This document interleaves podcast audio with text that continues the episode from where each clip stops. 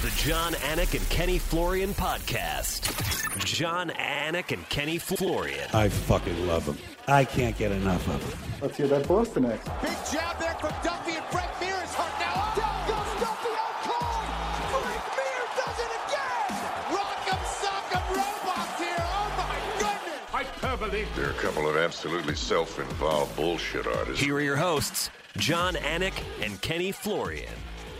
All right, here we go. 11 a.m. on the Screws Eastern Standard Time. It is Monday, December 20th, 2021, episode 329 of the Anik and Florian podcast as we come down the stretch of a most memorable year. Lot to talk about after the UFC's final live event of the year. There were also some other offerings on the combat sports plate that we will get to later in headlines. Uh, morning, Ken Flo. What's going on there in Charlotte, North Carolina, kid? What's happening, man? I, I think I woke up the latest I've woken up in like 15 years. I, I woke up at like 8:45 or something like that. No, no, yeah, almost nine o'clock. And you know, my wife decided to make this eggnog last night, except Wow. it's like eggnog with bourbon and rum, and I don't typically drink, and it Right. like it just destroyed me. I it was very strong, and I uh, I'm a wimp, and uh, yeah, so I I guess I slept well, but I kind of feel weird. I don't know. Yeah, But I see, good. I don't sleep well when I drink alcohol. Maybe I just need to drink more of it. Uh, right. So eight forty-five. So was this because like you don't have to take a kid to school? Like what allowed you the Yes. luxury? Yeah, Exactly. No All right. school. Uh, Yeah. You know, Christmas go. week or whatever. And uh, yeah. Mhm. All right. So I'm not going to lead the show with Jake Paul. You know, uh, we have certainly given him a lot of credit, you know, for his work ethic and other things. And certainly he put the capstone on a big year. And, and there's a whole Tyron Woodley side of this. My word, right? I mean, my word, T Wood. Um, but we got to lead with Derrick Lewis over Chris Daukaus in the main event UFC fight night. The knockout came at 336 of round one. Uh, Ken Flo, you had the Black Beast to win, if I'm not mistaken, correct?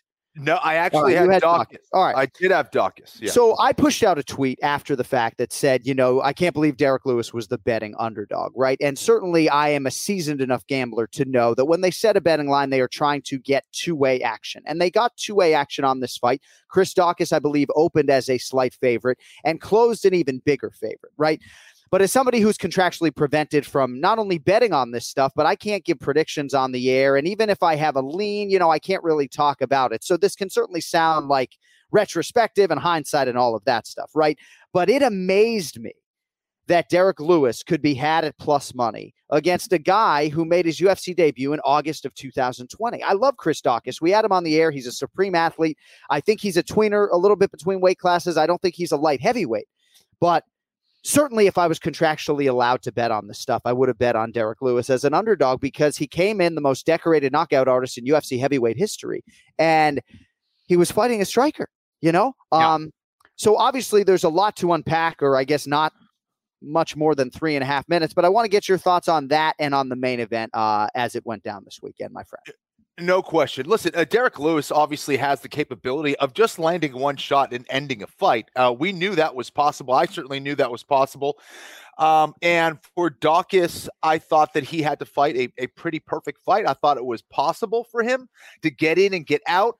But standing in front of Derrick Lewis, I don't care who you are. If you allow Derrick Lewis to get in front of you, close that gap, and just uh, uh, trade, Derrick Lewis is probably going to win those exchanges, and it's not going to go well. So uh, Derrick Lewis fought a perfect fight. He was patient. Daukaus was trying to try to land from the outside, was trying to look for a way to get on the inside and feint his way in. I don't think his feints were effective at a certain point. It's one thing to move. A real feint, a proper feint, is when you get someone to bite on something that they think is going to be thrown. And Derrick Lewis, after a while, was like, he wasn't biting on any of that. He's like, all right, none of this is real. I'm going to go and charge this guy. And that's exactly what he did. He closed that distance, got right in front of Daukaus, and, and took care of business. But uh, Derrick Lewis, uh, again, it's almost we talk about this every time of how sneaky fast he is. You know, it's like you see this huge guy, you don't think he's going to move the way he does. He's throwing freaking double kicks and you know front kicks, you know high Yeah. kicks to the head that you'd never think a guy that size would be able to throw. Yeah. He's an awesome athlete, sneaky good athlete, as is Daukaus, but his size, his power, his speed, and his ability to close that gap was the difference. You know, I'm not sure that Chris Daukaus is the Stipe Miocic type athlete that can bridge this size gap. You know, there are a lot of big guys, man, with consequential power in this heavyweight division. I think this was too much too soon for Daukaus, and I'm not trying to be overly critical. Uh, I'm really not. But there have been certain examples when it comes to the UFC matchmaking, and they're few and far between. But I, Eryk Anders against Lyoto Machida comes to mind, even though he was competitive, happened very early on in his UFC career. Remember, a lot of people were critical of Jared Cannonier getting the Glover Teixeira fight in his fourth UFC appearance. It just seemed too much too soon. Um, and yet here was Chris Daukaus, if you want to defend the matchmaking, as the betting favorite in this fight, right? So Right. I guess I'm just sort of uh, surprised that that was the reality. And hey, you know, um, obviously they got two way action, and it is what it is. And uh, Derrick Lewis is chasing down Andrei Arlovski as the winningest heavyweight of all time in the UFC, 21 to 18 now. He's only three back of Arlovski, but Arlovski's probably going to get a few more before all is said and done. Um, but now Derrick Lewis, Ken Flo, I mean, what else can you say about the Black Beast? Doesn't necessarily have the championship aspirations. And I'm not going to sit here and call him a Hall of Famer, but he is the most accomplished knockout artist in any division uh, in UFC history. I mean, you and I were there for some of the early ones, Jack May Right. and Guto Inocente. Pretty incredible body of work for Derrick. No, it's extremely impressive um, what he's accomplished in the UFC. And, you know, when he gets it right and when Derrick Lewis is able to bring his weapons to the table, there's just not a whole lot of guys that will beat him. I, I think where, where he fails is, you know, putting it all together, you know, going against those guys who can definitely get it done on the grappling side of things. Derrick Lewis, certainly not known as an elite grappler but it seems like he is working on that aspect and and and working on trying to stop those wrestling clinches and being able to break out of them. And um, if he does that, he's going to continue to improve. Uh, can he bridge that gap to the point of being a champion in the UFC division? I'm not sure. When you look at guys like Ngannou and Ciryl Gane, it's going to be difficult. Uh, but Derrick Lewis, you know, when when he has a good night, man, does he look good? And he looked great against Daukaus, a guy who was obviously on a hot streak himself, and um, he's he's a fan favorite because of it. You know exactly what you're going to get when you watch Derrick Lewis fight.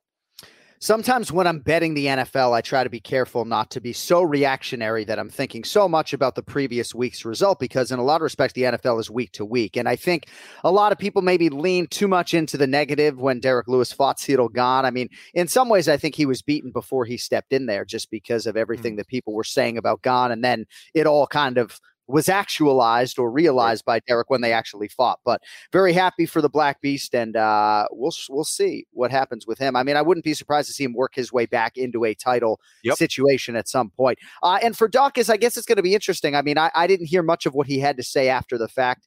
Um, he certainly will still have supporters in us, and I think that uh, he needs to put on some size. You know, um, you know, maybe try to figure out a way to be kind of a grappling threat a little bit. What do you make of Daukaus' future now uh, in this heavyweight division? There are going to be some favorable matchups for sure. No question. Listen, this is his first main event. Uh, not easy for any uh, UFC fighter going into that situation. I, I think it is a very different feel and different buildup to a main event than your typical, you know, uh, UFC fight. So I think this is an experience that uh, is going to teach him a lot. Uh, but more than anything else, I would like to see sharper feints. Uh, I do agree with you on the size thing. He is in between weight classes, perhaps, and needs to put on a little bit more muscle uh, and size, maybe. Uh, but he does have that speed and that footwork to be able to get in and out. And and I didn't see that as much. It seemed like he was having trouble bridging that gap to get on the inside, land those shots, and get out and create those angles. So um, I'm sure he'll be a little bit more comfortable with that. Derrick Lewis is not an easy out by any stretch of the imagination, and um, you know if he can get it done on the grappling side as well, uh, he'll be that much better. So this is a guy who's constantly learning. It's still early in his career, and he'll be back better. And he's got some big wins, right? I mean, we shouldn't discredit the Shamil Abdurakhimov win, obviously Yeah. for Chris Daukaus, which which happened not all that long ago. But like, he wouldn't be a massive light heavyweight, Kenny. You know, like he wouldn't be the biggest 205er in the world. I think he'd be an absolute beast if he, you know, was walking at 225, 230 and cut down to 206. I don't know. Right? Like Safe Saud told me that if he was going to corner me for one amateur fight, that he would get me down to 25. Now you don't look at me as a flyweight, right? But I'd probably be more dangerous there than 35, you know? Right. Right. I mean, I don't know that dangerous really would be anyway. um, but I'm telling you, I just I don't know, man. Like, I don't know. the eye test for me It was just like a light heavyweight fighting a heavyweight. Right. Um, all right, we congratulate Derrick Lewis. All right. If you're on the Anik and Florian podcast YouTube channel right now, you know that Belal Muhammad has a show on our channel with my twin brother, Jason Anik. Now, there are any number of different ways that I could go about supporting UFC athletes, or you could go about supporting UFC or PFL athletes, right? That's one of them. Yeah, we gave the guy a show, right? Didn't necessarily know he'd vault into the top five in the world at 170 pounds, Ken Flo. Belal Muhammad by unanimous decision over Stephen Wonderboy Thompson in the co-main event, 30 to 25 on one scorecard, 30 to 26 times two on the others. You had a lot to say about this on Twitter. We like when Ken Flo gets going on that Twitter machine on a Saturday night. Um, what did you make of Belal's biggest career win to date? Uh, made it look relatively easy there against Wonderboy that's what was so impressive, Jon. It's one thing to go out there and beat him, right? Um, it, it's quite another thing to go out there and really dominate every single round. You just don't see that in Wonder Boy. You know, uh, Woodley in his prime really wasn't able to do that uh, against someone like Wonder Boy. You know, a lot of guys have struggled. You know, uh, whether you're talking about you know the Johnny Hendrixes of the world, the Vicente Luques, and uh, Jorge Masvidal, all these guys kind of didn't look great uh, uh against Wonder Boy, right? And you you go out there and you see Belal, um, and he just looked like a takedown machine. His timing, his execution, uh, his control was just tremendous in this fight. Um, and and again, I I picked Wonder Boy to win this fight. I thought Wonder Boy was going to be too much. His footwork, getting a handle on that footwork and that speed, uh, is not an easy thing to do. But when speed and space is not your friend, you take that away. How do you take that away? You clinch the man. You slow him down by getting in there and you hug him and, yeah. and, and you get him down. And that's easier said than done because a lot of people know that. But can you go out and do it? And Belal went out there and did it, which was tremendous. Each and every round, just dominant, man. You know how you do it? You uh, request to fight Wonder Boy at the Apex. That's what you do, right? I mean, yeah.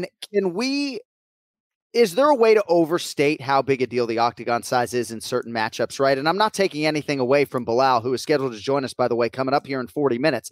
But Gilbert Burns had to fight this guy on pay per view in a 30 footer, which I think puts his win maybe on a different pedestal. I don't know that Gilbert Burns was as dominant as Belal was physically, right? right. Um, but I certainly think the octagon size helps in certain matchups, Ken Flo. It, definitely does. You know, I, think it, is a factor. Um, you know, take away those those extra few feet uh, in diameter. I think it does make a difference. It makes the uh, ability to close that dis- distance easier for the grappler.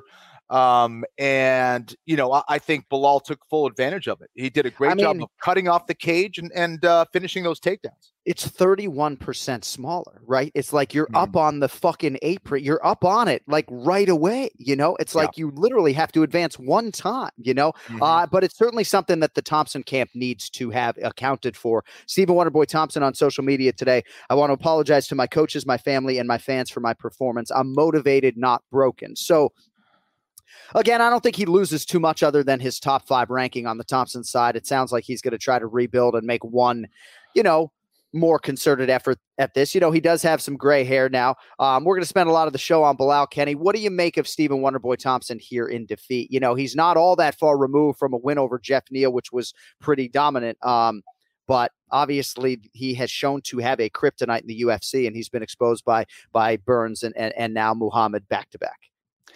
Yeah, listen, I, I think that um, he could, needs to continue to work on ways to improve his grappling, to prove to improve his understanding of where he needs to be positionally, both on the ground and standing when it comes to the clinch. And um, you know, he's been such a good striker, and he's he's relied on that throughout his career. How much time is he putting into his grappling training? I don't know. Um, and uh, I, I, think it's probably going to have to be a little bit more than what we've seen. And a lot of those improvements happens not when you're preparing for a fight, but the in between uh, times that you're having a fight. So in your so-called off season, which really right. doesn't exist for a mixed, mar- a true professional mixed martial arts fighter, you get better by just grappling all the sensitivity based for a guy who's been doing it for 25 years. If I take a couple weeks off, I feel a difference. So, right. you know, again, it's especially the case for a guy who hasn't grappled for that long. You have to be grappling every freaking day if you want to be better. And for Wonder Boy, he's just got to he's got to put in that time. Um, and that that really has been his kryptonite, as you said. And I think for him, uh, finding out, you know, what what is going to motivate him at this point of his career is going to be important. He's been fighting and competing in martial arts a really long, long time. time. So I, I I wonder about that. And and now with two losses in a row, um, you know, I I think it, he's going to have to find that within himself. He apologized to his supporters for the performance. I'm curious about the preparation. I really am because he had to know that Belal was going to go in there and try to to drown him the way he did. He had to be mm-hmm. expectant that this was going to be the approach, and he knew the fight was going to be at the apex. And uh, all credit to Belal. Control time almost 12 minutes seven of nine on his takedown attempts. Very impressive. And he will likely be in the top five when the new rankings come out. Now, in terms of what you had to say on Twitter and in terms of how you approach a fight against someone like Stephen Wonderboy Thompson. Now, mm-hmm. there were there was nuance to Belal's takedown game, right? There were a lot of layers to what Belal was bringing to the table, but it seems like I don't know, maybe 60% of people out there are just bored by Belal's performance. Some even going mm-hmm. so far as to calling it listless. And I, I just, I can't help but get into the fray. And it's not because Belal's my friend. It's like mm-hmm. when you're fighting Stephen Wonderboy Thompson, what are you supposed to do? I mean, Gilbert Burns right. was similarly criticized. I thought Gilbert put on a masterful performance, yet Burns goes over and apologizes to Dana White because he's mm-hmm. trying like hell to finish so much so that people thought he was maybe dirty with some of those shots down the stretch against Wonder Boy. Mm-hmm. Talking about Gilbert Burns and not Belal Muhammad, but I don't know, man. Like the appreciation or lack thereof for g- grappling and wrestling. Like I bang on jujitsu all the time. I tell people I never want to go back, but for me, the aesthetic of it. As a viewer, I love to watch grappling and wrestling domination, and it just seems like a lot of people maybe need to go watch Glory Kickboxing if they did not enjoy that contest. 100%. You know, when I heard about the very first UFC and Keith had told me, um, you know, that he had saw it, I said, so, so what happened? Was it just something out there and knocked everybody out? You know, he's like, no, it was just like it was some skinny Brazilian guy who was taking people down. He was like put him in holds, and I remember being so disappointed because that that wasn't my vision of what a fight was. Right. Um, over time, it has certainly changed, but that's what we think. We think the fighter or a fight, a good fight, is just one that is done with just trading. And, you know, um, most wars, most battles aren't just, you know, one on one, you know, one group of people with guns and another people uh, with guns that are just running at each other shooting. Like that's not the way it's done. There's a lot of different ways to win a battle, to win a war. Uh, and you have to understand your weapons and you have to understand the weapons of your opponent as well. Belal understood this and then he executed extremely well. Why the hell is he going to go and strike with one of the best strikers in UFC history? Why would you do that? He he he will clown 99.9% of the people in the welterweight division in the UFC. Okay.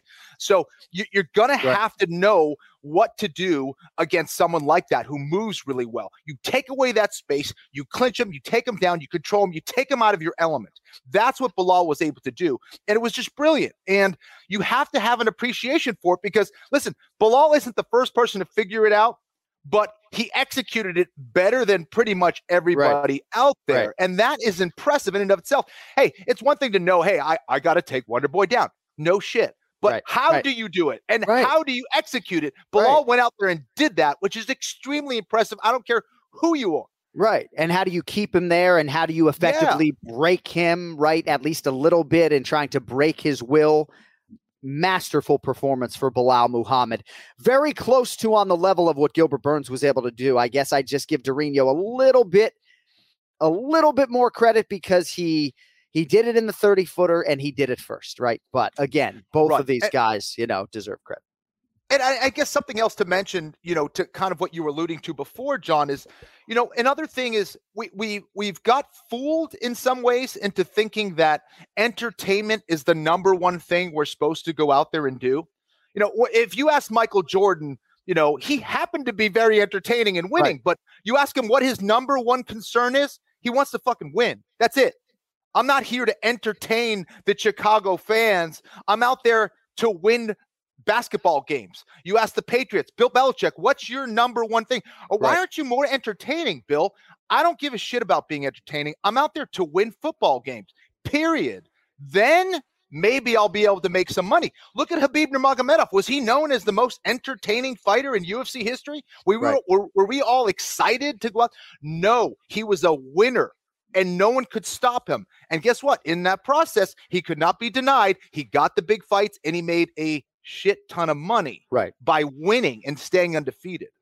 And certainly there's an entertainment component in all of that. I mean, there's nothing like a Khabib Nurmagomedov walk to the octagon by the end of his career, and dominance is very entertaining too. But yeah, I mean, look at Tyron Woodley, his nearly an hour with Stephen Wonderboy Thompson in the octagon and the way that he had to fight that guy. And the thing too is like, this isn't Belal Muhammad at like 40 years old, final fight of his career. Let's just trade on a fucking napkin with Stephen Wonderboy Sure, yeah. In the center of the octagon. He's chasing a world title, and certainly Yes. ideally the riches that may come with that. But when you are on a championship trajectory, to to all of your points, um, you got to win, and um, we'll see. He's done a lot of that. You know, it's pretty remarkable. Last twelve walks to the octagon for Belal Muhammad. He's lost one fight to Jeff Neal. Right, no contest against Leon Edwards, and then ten wins. Right, twelve walks or nine wins, whatever it is. But the last 12 walks for Belal, he's lost one time. Um, pretty impressive. All right, Ray Longo coming up here in a few minutes. Quickly want to talk to you about Amanda Lemos and Angela Hill. It was the fight of the night, another tremendous showcase for the strawweight division. People are probably sick of me uttering out that line, but um, just a tremendous, tremendous fight. And, you know, Angela Hill raises her ceiling for me in defeat. I really feel like she is becoming a layered martial artist. She is super tough. I have all the respect in the world for what she has done. I think her work on television as an analyst has helped her as a fighter. Um, you and I both thought that Amanda Lemos won this fight. And I know that we are in the minority. It was a close fight. You know, I feel badly for Angela Hill. She's lost a lot of split decisions. Um, but I, I'm really happy for my friend Angela in defeat. I'm very encouraged about Amanda Lemos as far as her future in the division. And uh, just what a great fight for the ladies over the weekend. I, I was excited about this fight. Um, you know, I, I think that Angela has, you know, turned herself into a, a dangerous grappler in a lot of ways. You know, she's become very effective when it comes to getting to that clinch position. She stays busy. She has a very unorthodox style, and it's hard to get a beat on what she's doing and when she's doing it. Um, and I think that really threw Amanda Lemos off. Um, Amanda Lemos, though, when you look at her ability, man, uh, not only is she one of the best athletes uh, in the women's division, but uh, her striking, her her tenacity, her toughness, her well-roundedness, man. Yeah, man. Uh, again, Angela fought her ass off. May have fought a great fight, in my opinion, but Amanda was just better. If you look at the difference for me, uh, uh, Angela was moving forward. She was she was having some success, but for me, the difference in the strikes, Angela had slapping strikes. Amanda Lemos had heavy strikes, and they were just it was just cleaner. She was landing cleaner. Um, those moments when Angela was so close to a takedown, Amanda would reverse it or Yeah. you know, push her off and then land a nice combination. She was just a little bit more vicious. And for me, the athleticism and the speed and the varied weapons was the difference for Lemos. Angela fought a great fight, but Lemos was just a, a little bit better when it mattered. And some people were surprised about the 30 27. Well, I had round two for Angela Hill as well, but I think that Right. was super close. And that really could have gone either way as well. It wasn't like it was an overwhelming win by any uh, woman i- right. in that round. So I, I, I don't think that's um, you know completely uh, uncalled for, but uh, it was a great fight, and, and I think it really delivered. And I think analytically, you you couldn't have set it up better. I almost have nothing to add, right? I guess I would add to Amanda Lemos, and I agree with all the superlatives, right? She's special, man. You know, like there are just certain athletes that when you watch them, you just, I don't know, man. I don't know what it is. You just believe. And she had to lean on her cardio in this fight. You know, she was certainly tested in the hot department, right? Yes, Very impressed with Amanda Lemos, switching stances, you know. Um, she's clean, again, dude. She's good. She's clean, man. Really, really impressive. Uh, what'd you make of Ricky Simón? You know, Rafael Assunção, not the easiest guy to knock out, and certainly it's a, a case of two guys going in different directions. But uh, it's amazing to see Simón, you know, little pork chop when he's not in training, and then just an absolutely shredded animal on the scale. And that's for sure. I mean, he's he, he looks massive for the division. Uh, you know, I, I would never say I was a Ricky Simón doubter, but I'm not sure I was sold on him of like a guy who could be a top five or champion. I think that performance against Assunção really sold me. Where, Yeah. you know, I, I think Ricky Simón went out there and didn't just win the fight; he dominated, just dominated. His wrestling was on point. His his connections were super tight. Uh, stayed on him, was landing heavy shots. He just put it all together against a guy in Assunção who, you know, was one of the elite bantamweights for a very, very long time. Man, I mean, he's got a lot of dangerous weapons. He hits really hard and none of that phased Ricky Simón. Uh, delivered at the right time, and uh, I, I was impressed, man. Uh, I, I'm sold. I mean, the, the kid is very, very tough.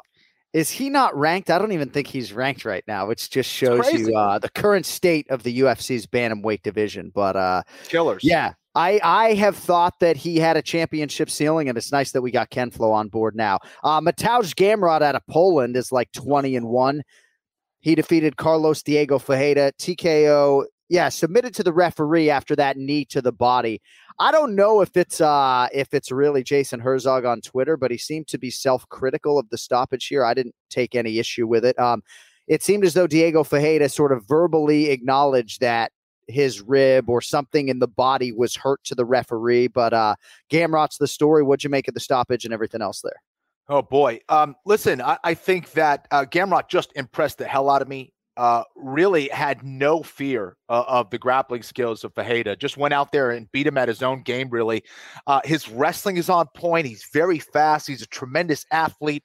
He landed the shots when he needed to, so he got the respect uh, he needed uh, with his hands. And that's what allowed him to get to those clinch positions. He was the better striker. He was the better grappler, uh, or wrestler anyway. Maybe not the better submission guy, but certainly the better overall grappler. Um, and I, I, I was very, very impressed by Gamrot. He's someone to watch. I don't think a whole lot of people are going to want to fight him. Um, Oh, I'm telling you. and uh, you know he's a problem. He's a problem for sure. Uh, and in regards to the stoppage, you know he hit him in those floating ribs. It reminded me very similar to uh, when GSP stopped Matt Serra. You know um, th- those shots are brutal when you're in that turtle position. Uh, and you land those knees to the floating ribs, those really can do a number on you. It, it could have been a broken rib, uh, certainly an injured rib that took his breath away. And Ferreira, uh, you know, basically was done before the submission was was put in there. But um, yeah, it was hard to see. I, I mean, I, I certainly didn't see it in real time. It was Right. really difficult. It happened very quick, so I don't necessarily blame Jason Herzog for that. Uh, Herzog, one of the best in the game, but Yeah. um, you know, it, it would have been worse maybe if it was like a series of like you know. Uh, concussive blows to the head of Ferreira. Luckily, it was a submission i- i- instead of like punches. But Right. um, awesome performance from Gamrot, man. He- wow, what a fighter! Yeah, I do consider Jason Herzog a friend, but I also think he is one of, if not the singular best referee in mixed martial Yep. arts right now. I did vote for him for Fighters Only Referee of the Year in 2021. All right, plenty more coming up on UFC Fight Night. Lewis versus Daukaus. Today's Ray Longo Minute is brought to you by NordVPN. It's now time for the Ray Longo Minute. I want you to punch a hole in his fucking chest. That's what I want. The Ray Longo Minute.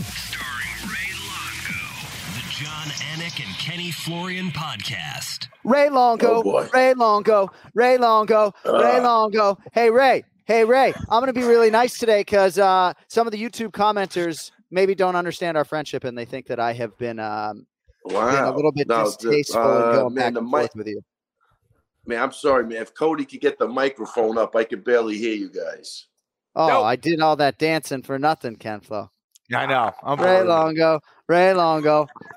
Man, I think Longo had some of uh some of Clark Florian's uh punchy Man, uh, you- eggnog. You know what stinks, Kenny? I can't hear this guy. Well, I can't Damn hear it. him, and I know he's. Can you hear me? Can you hear me? Can you hear me? Oh man, Oh no, he can't. I Uh, gotta well, try getting hear- on. ag- I gotta try getting on again. All right, we're keeping all, All right. this in the show, but let's get him Yeah. out of here, and uh, we'll see if Ray Longo can uh, can rejoin us. It was a big weekend for for Team Serra Longo. Make sure we put Serra in front of the Longo there. I did notice a fighter mention Law MMA, which is Longo Weidman MMA. You know, maybe we're allowed Yeah. to say that, but you know, I was alerted to the fact by our esteemed producer Cody Merrow that some people felt like maybe I was uh, a little bit hard on Ray. And now Cody's telling me that Serra Longo gear is available now. Hey, Is- that available on anikflorianpodcast.com? Code FAM15 for the holidays. If we're selling Serra gear, like on our website, I don't even know what I'm gonna do with myself. So I'm hoping that uh, that's just like a misprint or something. Um, we were talking about Mateusz Gamrot, Cub Swanson over Darren Elkins um, Hey. with that incredible knockout. I don't know if he got a bonus. I don't have the bonus winners in front of me. Hopefully, Cubby Swanson got a bonus, the father of three. But you know, what an unbelievable moment for Cub to have with his kids. And, you know, I was thinking a lot about that after what Amanda Nunes and Nina Nunes were saying a week before about wanting their kids to get older and experience all of these fight weeks. When I know my man Ken Flo would have his daughter so far removed from this fight week as he's cutting down to 155 pounds or whatever it was. Um, but, uh, what did you make of Cub, you know, bringing his kids and, and being able to have that moment with them? You know, I, I think everyone's different, and I think um, you know that was a real special moment for Cub. Cub's a very emotional guy, as you could see, and um, you know, obviously the the fight game has meant so much to him, and for him to be able to do that with them sitting front and center, a special feeling for him. Uh, it was an awesome performance against a guy in Darren Elkins, who is one of the more dangerous guys, one of the harder guys to put away, as we know. But I think the difference was here's the thing. Darren Elkins, you know you're going to land on him. You know you're going to land some shots. Can you put him away though? That's a different question. Right. Cub has enough firepower where he was able to do that and executed beautifully. Cub looked very relaxed once he settled into his positions and, and his striking, and uh, he was getting his feet moving. Um, man, was he landing and landing well and consistently, and uh, a- able to get it done. Um, Elkins took a lot of damage yet again uh, in, in that fight, and Cub looked uh, awesome, man. I was super happy for him. and the patience to not force the finish. Big stuff for uh, Killer Cub Swanson over the weekend. All right, we will try to reconnect with Ray here in about 60 seconds. But Ken Flo, I'm trying to figure out my travel schedule for 2022. And I know there are going to be a few places where I'm not going to be able to get on my favorite gambling websites. Well, I don't have to worry about that anymore because no matter where we are, NordVPN now has us ready to surf the web safely, anonymously, and without restrictions. Not only are we protected, but sometimes the sites we use to stream, like Netflix or Hulu, don't have the same offerings in certain countries. Well, with NordVPN, we are given full control of our location, so the internet is always open and safe. And sometimes you can even get cheaper rates on certain streaming services as well. And I know you, Anik and Florian podcast listeners and viewers, know what I'm talking about when it comes to keeping your internet activity safe and secure. We ain't going to snitch on you, but it's almost Christmas time, and NordVPN wants to help the cause. They're giving you up to 73% off plus a free bonus gift if you go to nordvpn.com slash afpod or use the promo code afpod when you sign up. Almost three quarters off the price of a subscription. There's also a 30 day money back guarantee if NordVPN is not for you. So this is risk free, and you're also helping the Anik and Florian podcast as well, so we can keep this content free for you guys and gals forever. So all you need to do, head on over right now to nordvpn.com slash afpod. That is nordvpn.com slash afpod for more information or hit up our social channels as well and click through the links for that December deal of 73% off from NordVPN and keep your data safe. All right, there he is. So it looks like you have some sort of headphone contraption. You need a new cell- cellular telephone. telephone. Exactly. Can you hear me? Yeah, you sound great. Oh wow, this is better. Yeah, the, that the other thing didn't work at all. Kenny was talking about now it looks like Ken Flo's on mute. What a fucking disaster this is. Kenny, are you there, brother? There we go. What's up? There you I was gonna are. say, we only see we were only seeing half a Ray's face over here. oh, there we go. We're good. There we go. Anyway, I saw your boy Ryan Hall last night. Oh yeah. Yeah, What he was- was in he was in Texas. I don't know who he had, but uh okay. Oh, Carlos, Carlos Vera. He won. He Oh. won, right? Was that a was it a fight? yeah, yeah, it was a fight. Yeah. Yeah. Yeah, what a nice. what a what a sweetheart. You know, I, I think I did meet guy. him once before, but he really is just a just a really sweet, nice guy, and Yeah. obviously very dangerous. But uh, Yeah. we talked about you a little bit, but that I'm just throwing that in there. Yeah. Great night last night. Wait, Jon Awesome. fell asleep on us, Kenny. I think he's out. he might be out. No. he might be out. Hey, He's out. No, Come back, No. Jon. How no, bad I was was? just uh, making some notes on Pumi Nakuda. Oh, we got lots to talk about. We have a ton to talk about. So I don't know when we were getting connected earlier if you heard what I was saying, but it seems like the listenership feels like I've been a little too hard on you lately. Maybe they Oh, don't you- understand the genesis of our friendship. So, because I got a million places I could go right now. Where are you right now? Listen, I'm just impressed that we I have a genesis with you. I don't even know what that means. Synthesis is maybe the better word. I mean, Syn- where where are you? Synth- What do you mean? I'm in Houston. What are you doing? Oh, doing? you're in still Houston? there. Oh yeah, no, we had a fight with a big uh, Nas uh, Saudi Kaf last night. Beautiful fight. Uh, knocked the guy out in the third round. Uh, got to catch up with a lot of people, which was great.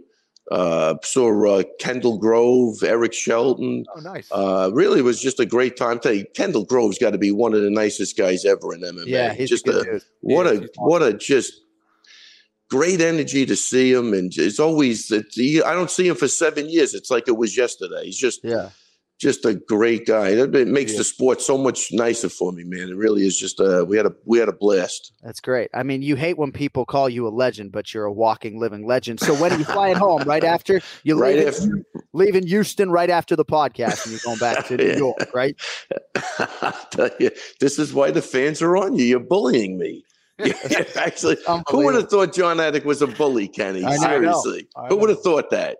A lot of people in television feel misunderstood, right? It's like my family likes to joke with me. It's like it's amazing. People think you're a nice guy. You're a fucking asshole. Yeah. My twin brother always tells me. So three and zero for you on the weekend, though. Pumi Nakuda. Let's start there, right? So he had a little cameo on our show last week, and I said he's the best flyweight in the world outside the UFC. Then your guy Steve Lee takes issue with that. God loves Steve Lee, but he believes that Pumi right now, with respect to Brandon Moreno and everybody else, is the best flyweight in the world in the UFC or outside the UFC. Wow. So I know he's hyping up his guy, but this kid can fight, man. He can cut a promo. Looks like the total package to me. Talk to me about Pumi Nakuda and how you think he stacks up right now with the truly elite world class flyweights. Well, I'll tell you, cutting a promo, he's up there with the best Yeah. of them. That's for Yeah. that that for sure. Uh, listen, he's five and zero. He's defended the belt twice, won it. So he's got you know since the you know only only five fights. But I don't think he's lost a round between his amateur career and his pro career. And you know they are flying guys in. They're very. This kid was tough. The kid before this was tough, and the guy he won the title was was was tough. Uh, you know, he had beaten the guy that was just on the contender series. So he's he's ready for the next jump. He, really is that good. You know, when you're working like he he could stay toe to toe with Merab, which is a big thing, and he's a 25 pounder. Uh, and he's got Aljo to work with. He he's he, so he's surrounded by great people at that weight that he could work with. So we got to see, but he's ready to go. I mean, I don't know. He's just uh, he. Not only is he, he's just dominating every round that he fights, and he's Right. I mean, what? So, what are they going to do with him right now? I mean, do you think it'll be one more? Um, do you think? I mean, the contender series probably doesn't make sense. He's probably ready for the UFC. Uh, either or, he just wants to get in there. You know, he'll Yeah. if he has to prove it in the contender series, Yeah. he'll prove it in the contender series. If he they throw him right in there, uh, that's that's fine too. He is he is that good. So it's not like he, you know, he's just talking. He is training with guys that are in the top Right, five, right. And you know, we all see how the training goes. You know, so he's he's right where he wants to be. And you know, if his head stays level, which he's really, really an intelligent, bright young kid, I think the sky's the limit for him. I really do. He's he's just an athlete and he gets it, you know. So uh, I I don't know. I don't know what else to say about him. He's just uh, he's unbelievable. I'm curious for an athlete like that, undefeated. And sorry, Ken Flo. I'm just curious, like, if the mentality is, do am I try to stay ready for a short notice opportunity because I want to get into the UFC that way, or do I want to go the contender series path? You know. Um, but I think a kid like that who has not just the skills, but um, a personality and all the confidence in the world. I, I don't know, man. I'd Look, like you have to you have to love him, Jon. Even, even when he jumps on for the uh, you know even last week, he's just Right. his personality is infectious, man. He's just a great kid. He was a great kid the second he walked through the door, and uh, I'm just glad to see he's doing good. He did suffer an injury though, so he will be out a little bit. So hopefully that doesn't interfere too much with what's going on. But I What at the happened? he broke his hand. All right. So that sucks.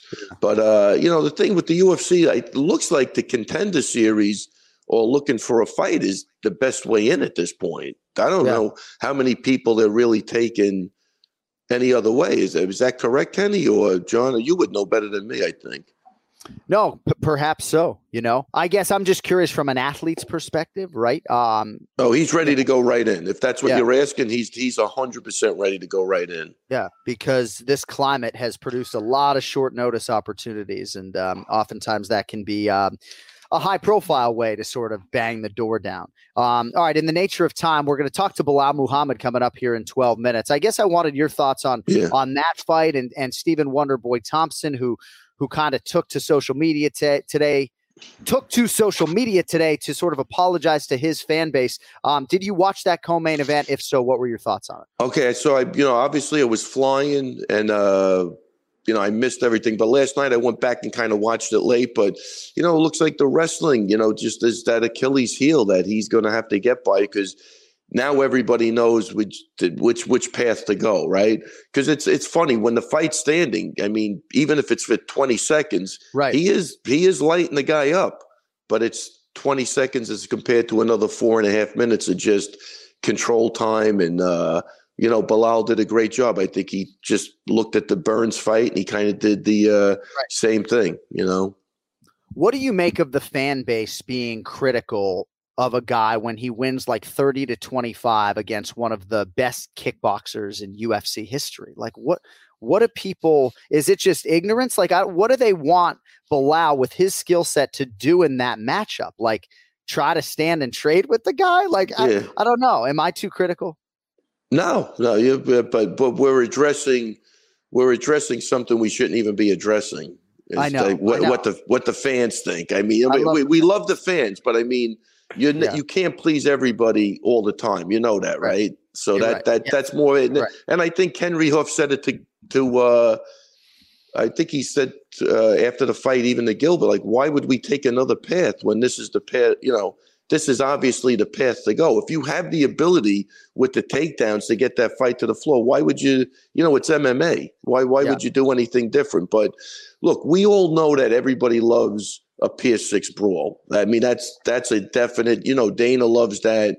The fans definitely love that. Two guys just standing in like Chandler and Gaethje and duking it out. But you know, that's not always the smartest thing to do, right? So. You want to please the fans, or you want to get a W. Right, you got to right. you, you have as a fighter, you have to decide on what you want to do and what you think you can make the best of your skill set, and then just go with it. And Belal did a great job. Wonder Boy will probably be the first guy to tell you that. Uh, and that's Yeah. it.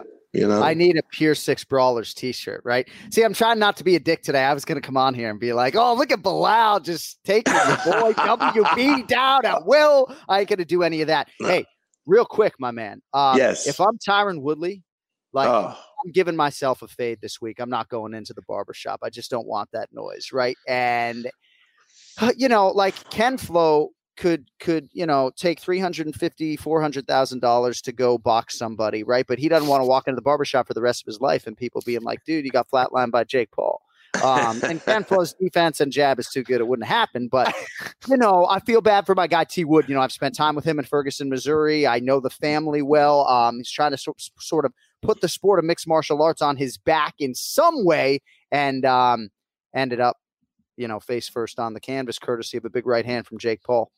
I mean, he he went down worse than Askren. Yeah. Oh, yeah. No, much more violent. Uh. Look, I'm sure he made money. And guys, what you have to realize is that, and I think we all wanted Woodley, right? We all said, no, he's going to make the adjustment. He'll be more aggressive. You know, he kind of hasn't done it in the last five, but we just get sucked right in there. But at the end of the day, you know what they say, follow the money trail? You got to follow the money trail. That's it.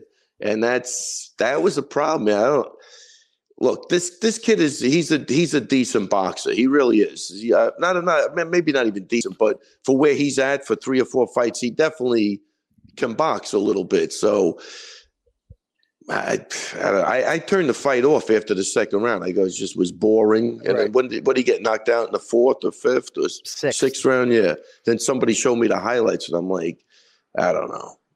Just I'm, I I hope he's happy financially because I don't think happiness is coming in any other avenue than financial.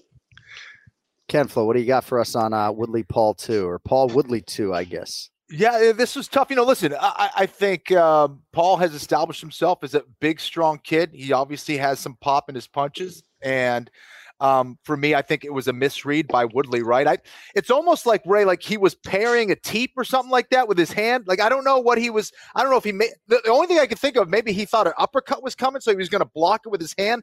But one thing you you don't really do, it's not karate where you're you know blocking punches Yeah, and all. yeah, yeah. Usually you just cover up and you keep them here the whole time. Especially for boxing, you know those the only shots that are going to come are going to be hand strikes to your head. Without And a doubt. Why, why he did this, I don't know. But um, listen, we all make mistakes out there. It, it was a tough one for Woodley. More than anything else, it's like I, I don't care about the loss uh, as much. I just I hope he's okay. You know, physically, that was a rough one. Yeah, when man. You get knocked out like that, and you just go out, and you're out. I mean, he's not out like almost and kind of like slowly goes to the canvas. He literally No, was that out was a- on the feet, and it was like a tree falling where it just went face first. Th- those are brutal, and that's not a good sign. And I just hope my man Tyron is okay, and I hope he made some good good coin for that fight as well. Um, but you know, the the Paul brothers, they're picking the right guys at the right that time. it You know, really I- is. Yeah. as Ty- as good as. Tyron was, or as powerful or as dangerous as he is with his hands and stuff, he, he's not a professional boxer, right? They're picking guys No question at the end it. of their careers who, you know, and so I don't know.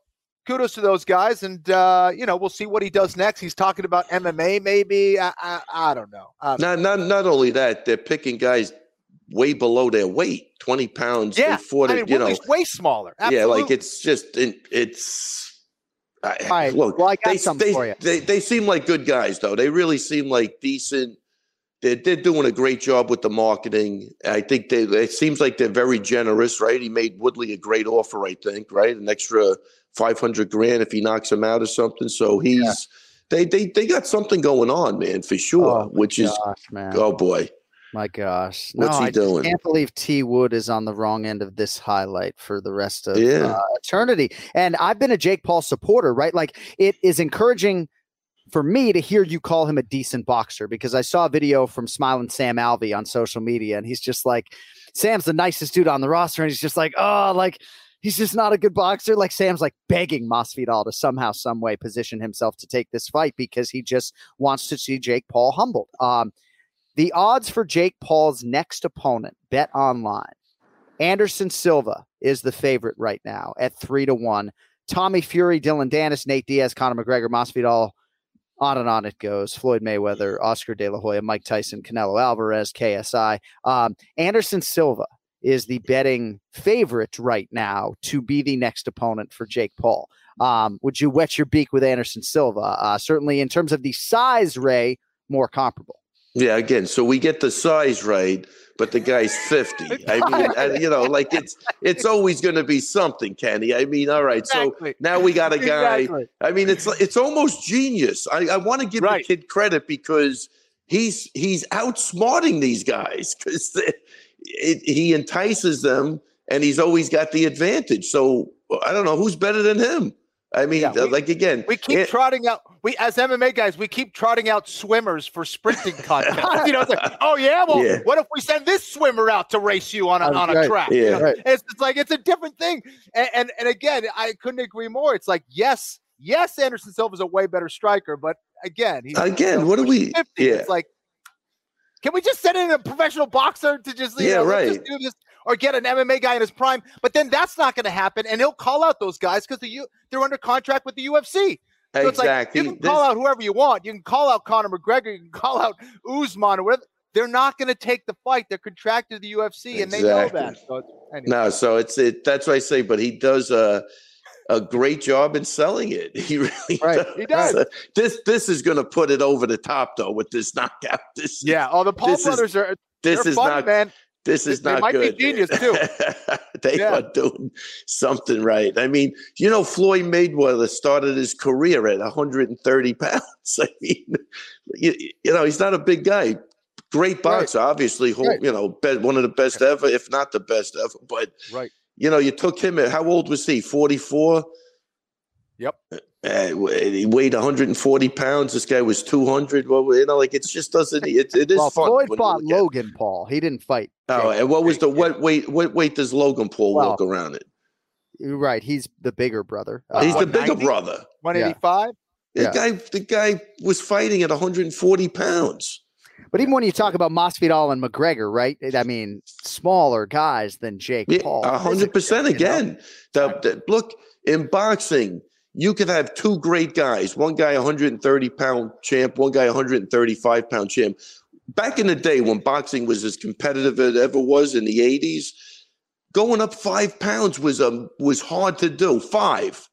Yep. Not 15, not 10, right. not 20. Five pounds was hard because everybody was good. And that five pounds made a difference, Kenny. It really did. I could give you example after example. So what these guys are doing is crazy. I mean, it, it's like, uh, you know, this is like Mike Tyson calling out like a middleweight. You know, it's it's nuts. Yeah. It is I'd like to see that. I'd like to see that fight. Maybe Right. Tyson and him. All right. well, it is interesting, right? That you know we're talking. We didn't even ask you about Derrick Lewis, um, Yeah. because we're talking about that. So, um, Yeah, know? so they, they they got us there too. But it is mean, it is hey. it is a funny conversation, and I think when you really boil this kid down, you know, they they it's the new new age of thinking with YouTube and everything. It's even like when when Woodley wanted a rematch, the guy was like.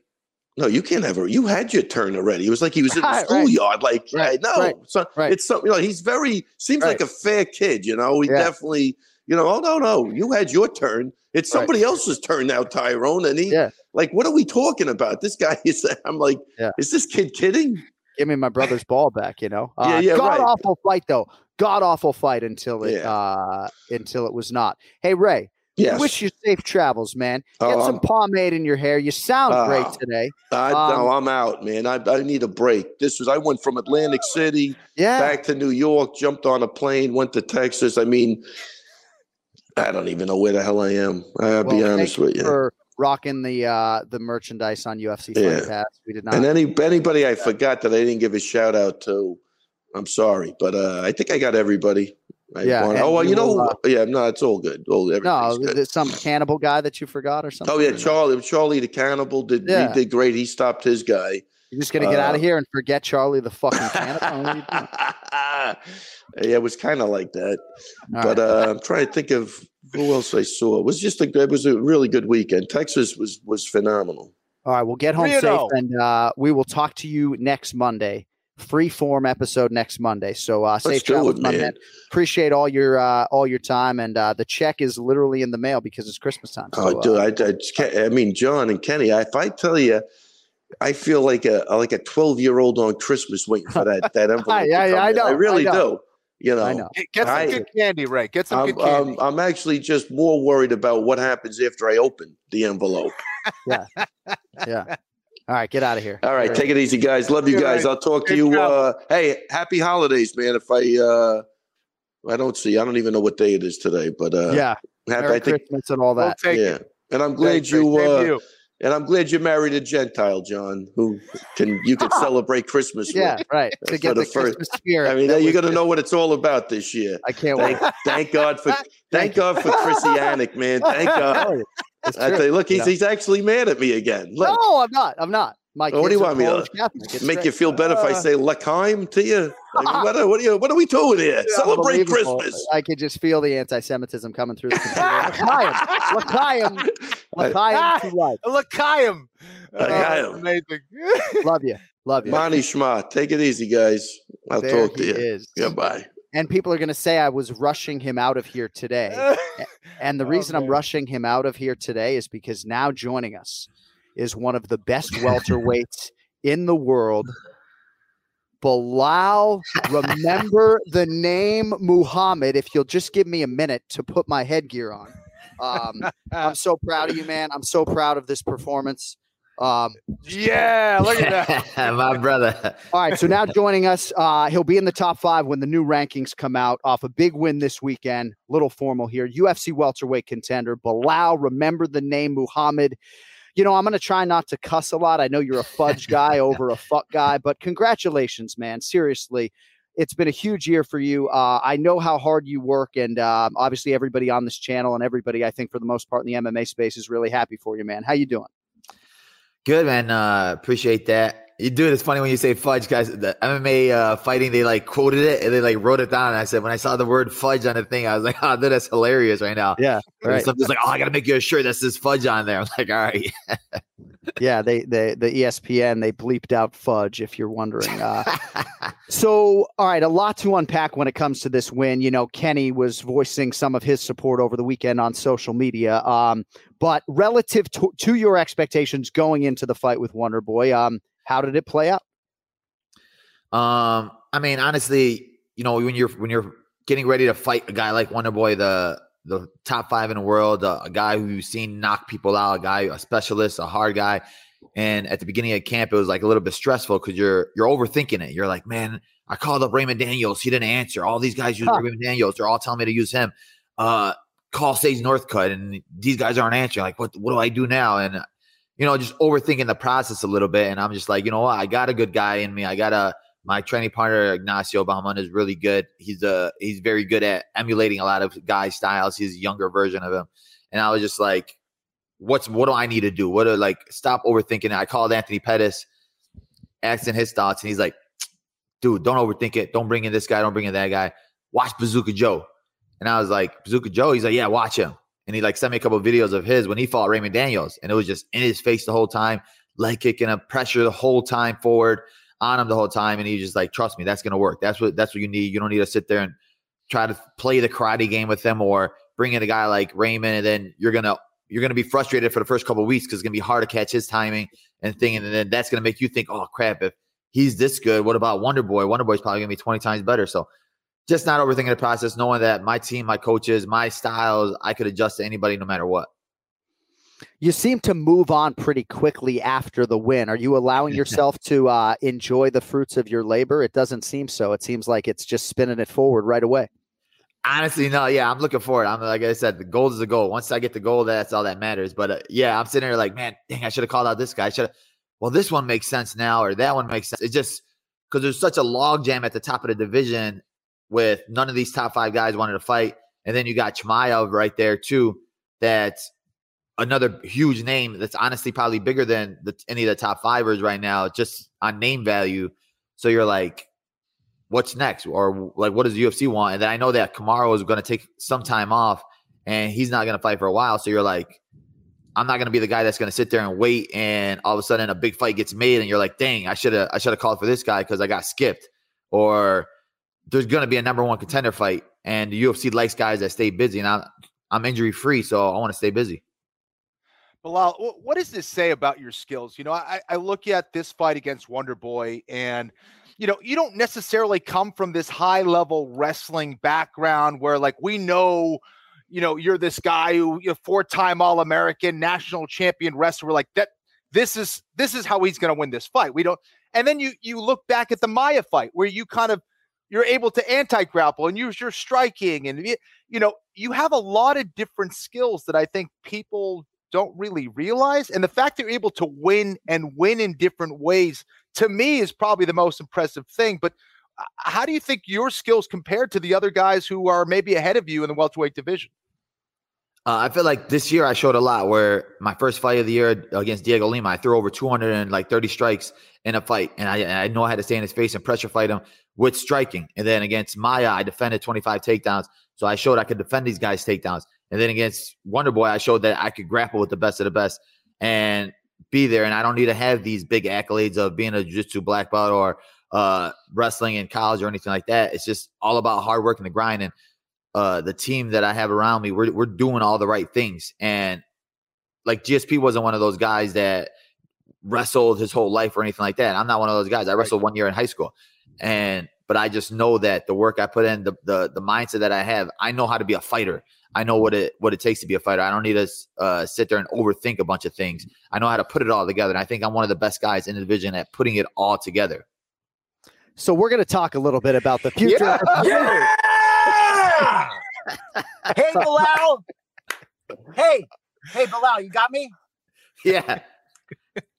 Not only have you made this Monday amazing for me, I don't even know where to begin. I, I was going to be calm and I couldn't be calm. I'm so happy, number five. How are you? How are you feeling today, Belly? My brother, man, dude, the reason world. Literally, that that last episode we had before, everybody was telling me like, man, Jason's energy, man, is a whole different energy. I'm like, dude, man, his energy got me hyped up right now. I was like, dude, he's the man. Dude, if I you don't don't know know and you're say. only on the audio side, that is Jason Anik, who co-hosts Remember the Show here on this channel, calling in to celebrate you. Because, you know, I want you to celebrate this win. Like that was a big part of today. And certainly, you know, before I let you go, I'm going to hit you hard on the Khamzat Chimaev stuff. Um, and thanks, Jay, for calling in. He'll get his turn. By the way, oh, there he is. Are you guys having the Black Beast on the show this Thursday? Is that still Belal in the works or what? Yeah, I'm, I'm just trying to get into it. I, I went into his DMs again. I'm hoping that he responds this time. But Hey, I was like, dude, I, I gotta, I gotta go for it. I was like, he was sitting there in the jacuzzi. I was like, yes, hey Luke, call him over here. Tell him I need to talk to him. He's like, what do you want to talk to him about? I was like, don't worry, just turn your camera on. He's like, what? I, I need to know what we're talking about. I was like, dude, just call him over here. And he came over there, and then I recorded him, and then he saw uh, Luke recording. He's like, damn, all right, I got you. I was like, yeah, we got him. Got him. Hey, do you see my face or you just got my voice? No, he got your face. All right. So, hey, Flo, great to see you, by the way. Have, Good to see I've you too. Have you ever seen anyone ragdoll Stephen Thompson like that? Pick him up. No. Just pick him up and ragdoll. Bully, I- how's that number? Go ahead. Uh, Belal, did you did you even get hit? No, Honestly, no. seriously, it, just, it didn't look like you did. Like, Yeah, honestly, no. It's literally I got no like the only, the worst thing I have is uh rug burn on my knees like that. The the maximum- people don't understand how like when you, your knee scrapes on there, it's like sandpaper. I'm you like, take the "Dude, shower after, you're like, ah! Yeah, I'm like, what the yeah, fuck oh, yeah. Yep. All right. Well, uh, Jay froze, so we thank him for checking in. So super impressed with the performance, and you know, we spent a lot of the beginning of the show sort of talking about the fan base, and maybe I lean into this too much when I see some of the criticism in terms of the entertainment value of your win, and ultimately.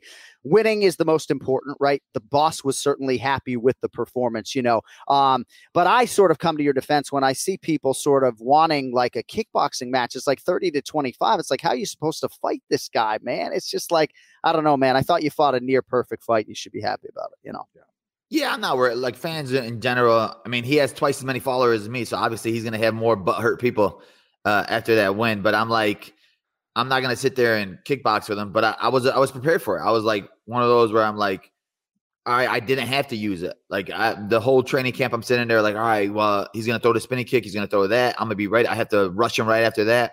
And you know, when you're fighting a guy like that, you're thinking about, you know, when you're going to sleep, you're thinking about Wonder Boy. I've watched him my whole life. I, I've seen him. I've seen him knock guys out with spinning kicks. I've seen him knock guys out with that straight cross. I've seen him knock guys out with other things. You're you're you're like, all right, what do I do when this happens? What do I do when this happens? What do I do when this happens? What do I do when this happens? But I didn't have to get there because I got to the wrestling and I was like, I, it was easy. It was I was able to control him. I was like, all right, well, if plan A is working, why am I going to go to plan B, C, or D? Yeah. Training's hard, fight night's easy. Not that easy, but easy enough. All right. So, in terms of the division, okay. All right. So, I got three names that no longer make sense, in my opinion, because now you're in the top five. Okay. So, Neil Magny, Michael Chiesa, Sean Brady. I don't ever want to hear their names out of your mouth. Okay. Let's start there. I love everybody. I'm just having a little fun. All right. So, the guys in theory that would be ranked above you if you're number five in the world now Vicente Luque, four, Leon Edwards, three, Gilbert Burns, two, Colby Covington, one. Now, when I'm calling somebody out as a fighter, you know, maybe part of my inner monologue is what is Dana's relative interest or appetite for that fight? I don't know what his appetite is for a rematch between you and Leon Edwards, but it would seem to me that Leon maybe doesn't have the appetite for it for one reason or another. And I'm not sure if Dana does or not. So I'm not sure that Edwards is going to be next, right? Then there's this guy, Khamzat Chimaev, who's number 11 in the world. He's a fellow Muslim. I know you're not going to call him out publicly, you know, but some people thought this would have been the perfect platform to lay the foundation for a Chimaev fight that you know would get the boss excited. We have put out an Anik and Florian podcast poll, and it seems as though most people think you're going to get Gilbert Durinho Burns. I know I gave you a lot to unpack there. Um, what do you think about everything I said? And ultimately, who do you think it's going to be next? Um, yeah, honestly, it was one of those things where you just be number five in the world, and you're like, all right, you know what? They never talk about my name into in the title picture. They never talk about this. So I'm like, you know, whether there's nobody got the title fight right now. So I'm like, let me just put my name in the discussion, whether I get it or not. All right, at least they're going to discuss it or Sure. bring it up now. So I'm like, all right, cool. But now after sitting back and thinking about it, um, like the the two that I would really want, or which I think would make the most sense, uh, is either Colby or Chimaev. Yeah.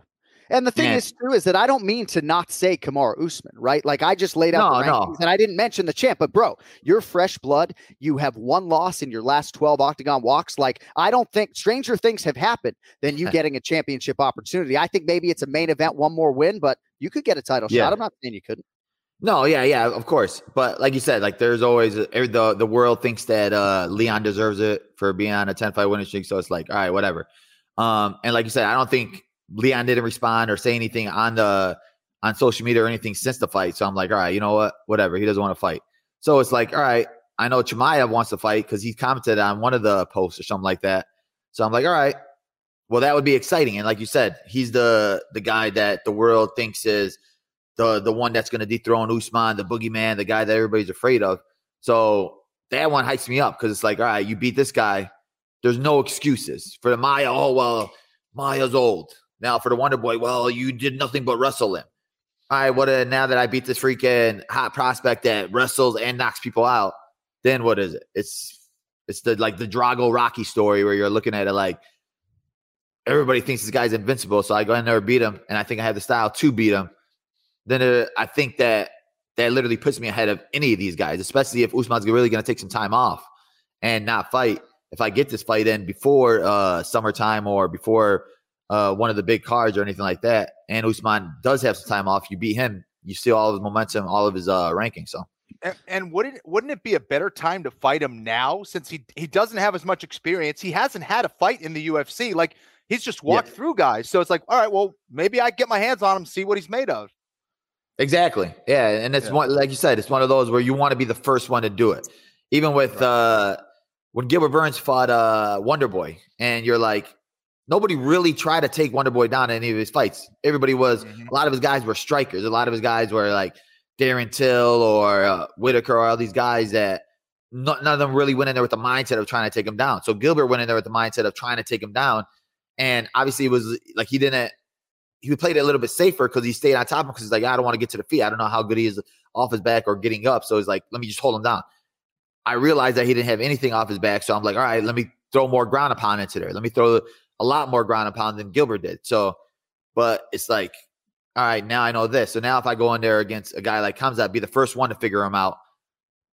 There's nothing that they can't deny me after that, especially Right. when you got Dana White talking about nobody wants to fight this guy, blah, blah, blah. And I literally showed Texas to my manager of, yo, let me get Chimaev. I'm, I'm down to fight him right after his last fight. And I'm like, these guys will sit there and call him out on Twitter, but I'm like, yo, I'm texting my manager who literally could All talk right. to Dana and, and holla at Dana the, the right way. Like, Right.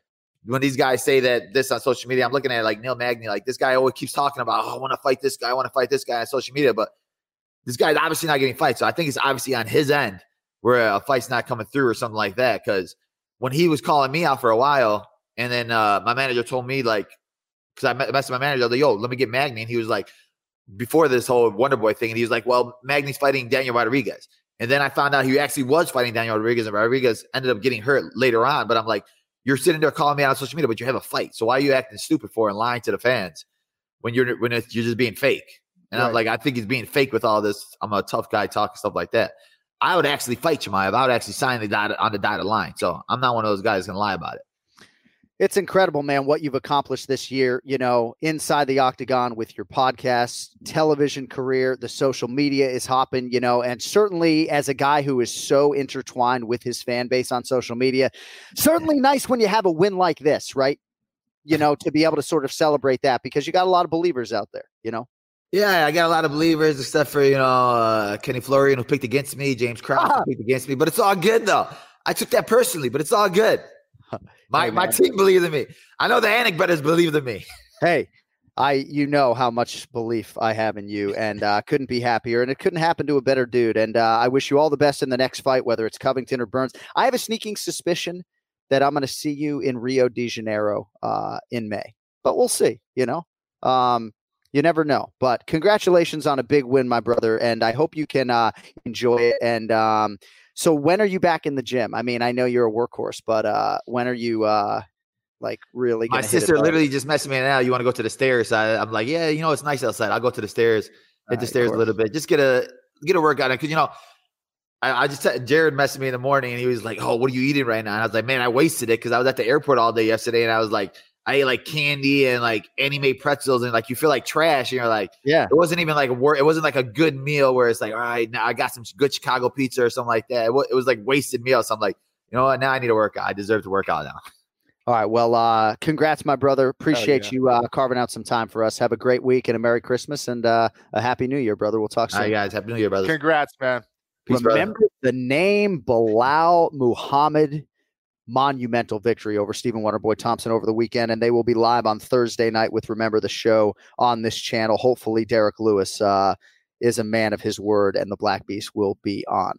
Um, all right, yeah, we'll see what happens, right? And uh, there is a a Muslim component to it, right? Part of the reason why Belal doesn't hop in the octagon and call for the Chimaev fight is because he's not going to call out a fellow Muslim, but he wants that fight. And I think, unlike some people, you know, I do think that Belal would take it under the terms of his current contract right now. Um, you know, people take issue with almost anything I post about Khamzat Chimaev. And certainly I would submit to you that there are big names in that welterweight division that aren't in contention right now, like Nate Diaz, Jorge Masvidal, and even Conor McGregor that constitute massive fights at 170 pounds.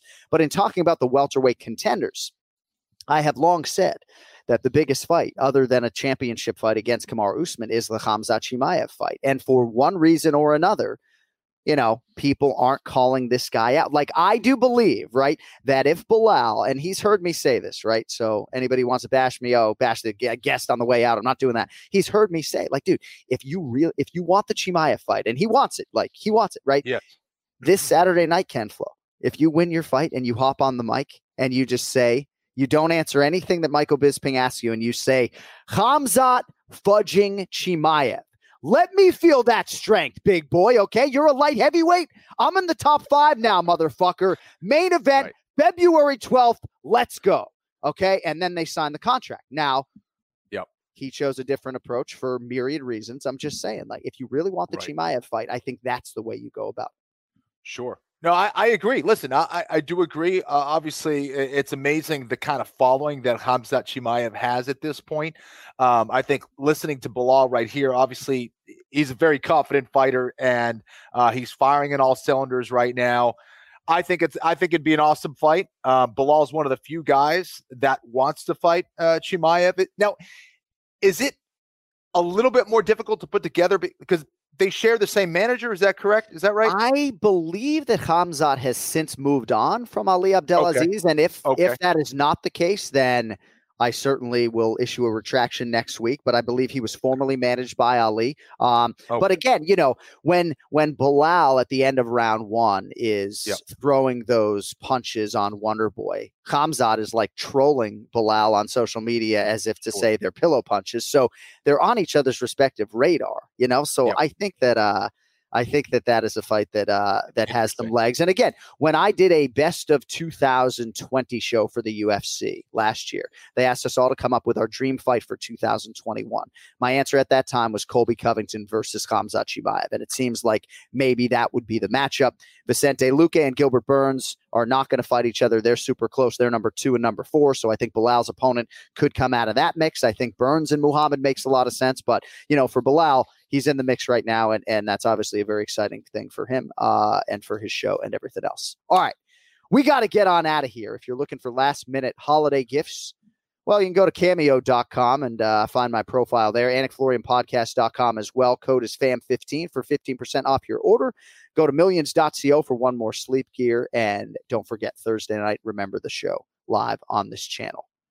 Christmas Eve, I guess, is Friday. So that'll be December 23rd. Ken Flo, Merry Christmas to you. Do you guys have a real tree or a fake tree in your house right now?